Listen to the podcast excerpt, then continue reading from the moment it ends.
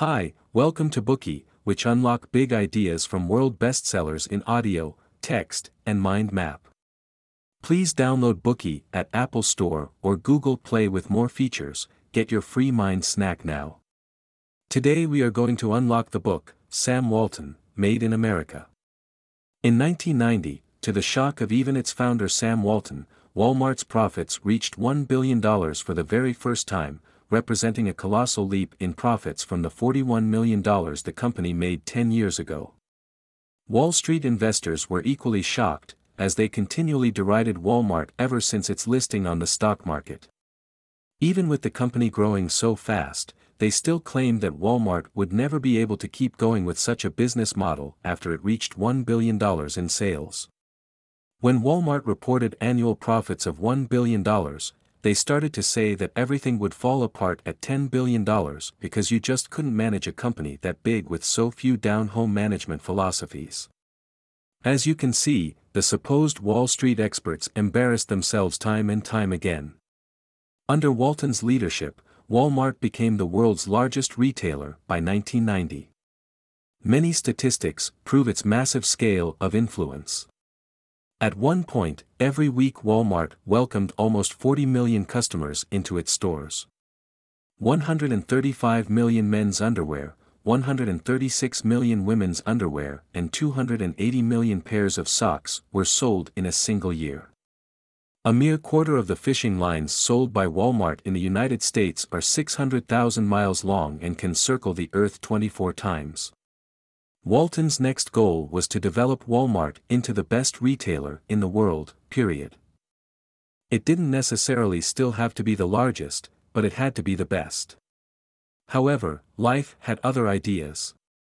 At the age of 72, he was diagnosed with a type of bone cancer called multiple myeloma. Fortunately, he faced down the disease just as he faced every other challenge in his life, with optimism and hard work.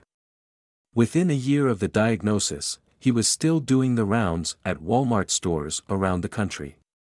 It wasn't until his mobility finally became limited that he put his career aside and began writing this book. During the writing process, he was as rigorous as ever. Whenever he was unsure of something, he would source the person involved to double-check facts with them, before recording it in the book. As a result, this autobiography isn't a one-man show. Instead, much like Walmart's company culture where everyone not only earns money but feels like a valued part of the company's success, this autobiography is a story with several key players. In his memoirs, Walton looked back on his life and confirms that it was only due to his love of retail that he was able to find its essence, the less you charge, the more you'll earn. His success was synonymous with his unique outlook and character, the importance of cherishing every penny, getting the basics right, loving what you do, as well as maintaining core competitiveness and a curious and positive attitude to life. Although his success cannot be matched, it can be emulated. Next, we will elaborate the main contents of this book in three parts. Part 1 A Frugal Upbringing. Part 2 Journey to Becoming the Richest Man in the United States. Part 3 Continued Entrepreneurship Despite Huge Success. Part 1 A Frugal Upbringing. In October 1985, Forbes crowned Walton as America's richest man. Walton was little known by newspapers and television reporters at the time. They didn't know where he was born, where he lived, what he did, or how he became America's wealthiest individual. The paparazzi seemed more focused on competing with each other to see who would be the first to capture his extravagant lifestyle in action. However, no matter how much they persisted, the only image they got was of Walton sporting a baseball cap while driving an old small truck with a birdcage behind him. His austere existence despite his massive wealth led to reporters dubbing him a stingy old man. But was Walton really as miserly as they claimed? It is perhaps best to listen to those around Walton. David Glass, CEO of Walmart, went everywhere with Walton for more than 30 years and considered Walton as poor as a church mouse by his appearance. Once, Glass and Walton took a business trip by plane. Walton told Glass that he hadn't brought a penny with him, and asked Glass to lend him $20. A manager of one of Walmart's early branches said that every time they accompanied Walton to buy goods, he would only book one or two rooms at a hotel, no matter how many people came on the trip. Once, eight people stayed in a single average-sized room. Walton's brother Bud Walton said, People can't understand why we're still so frugal. They make a big deal about Sam being a billionaire and driving an old pickup truck or buying his clothes at Walmart or refusing to fly first class. It's just the way we were brought up. When a penny is lying out there on the street, how many people would go out there and pick it up? I'll bet I would. And I know Sam would. Frugality was obviously an important value for Walton and this stemmed from his upbringing.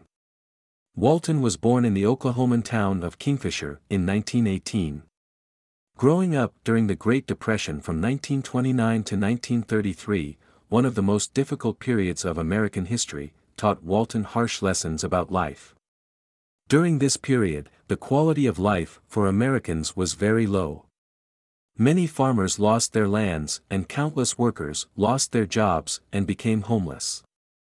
In Walton's childhood, he remembered moving around a lot and his parents struggling to make ends meet. However, the Walton family never regarded themselves as poor. They didn't have much money, but they always tried their best to earn extra dollars here and there. When Walton was about six or seven years old, he started his own newspaper delivery business. Even at such a young age, he tried his best to secure as many orders as possible.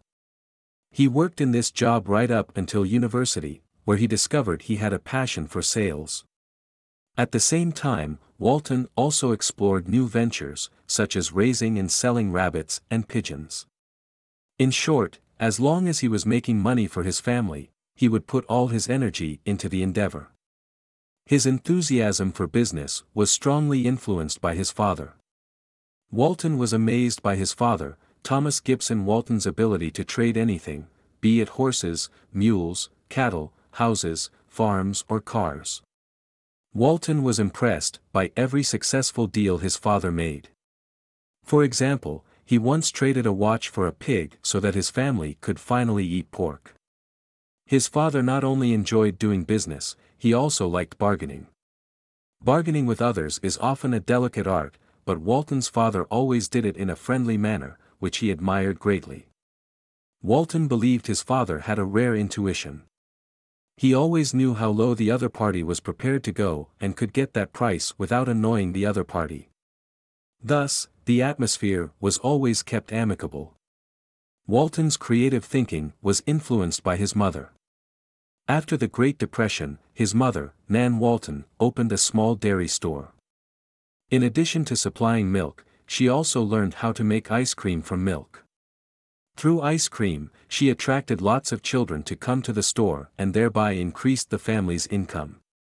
Her innovative thinking had an important impact on Walton's future career.